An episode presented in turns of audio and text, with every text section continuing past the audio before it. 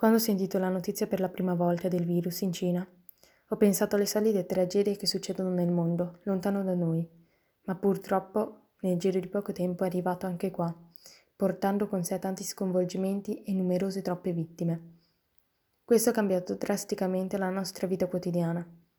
Ho paura, sono spaventata, preoccupata per me, per tutti. Quando finirà?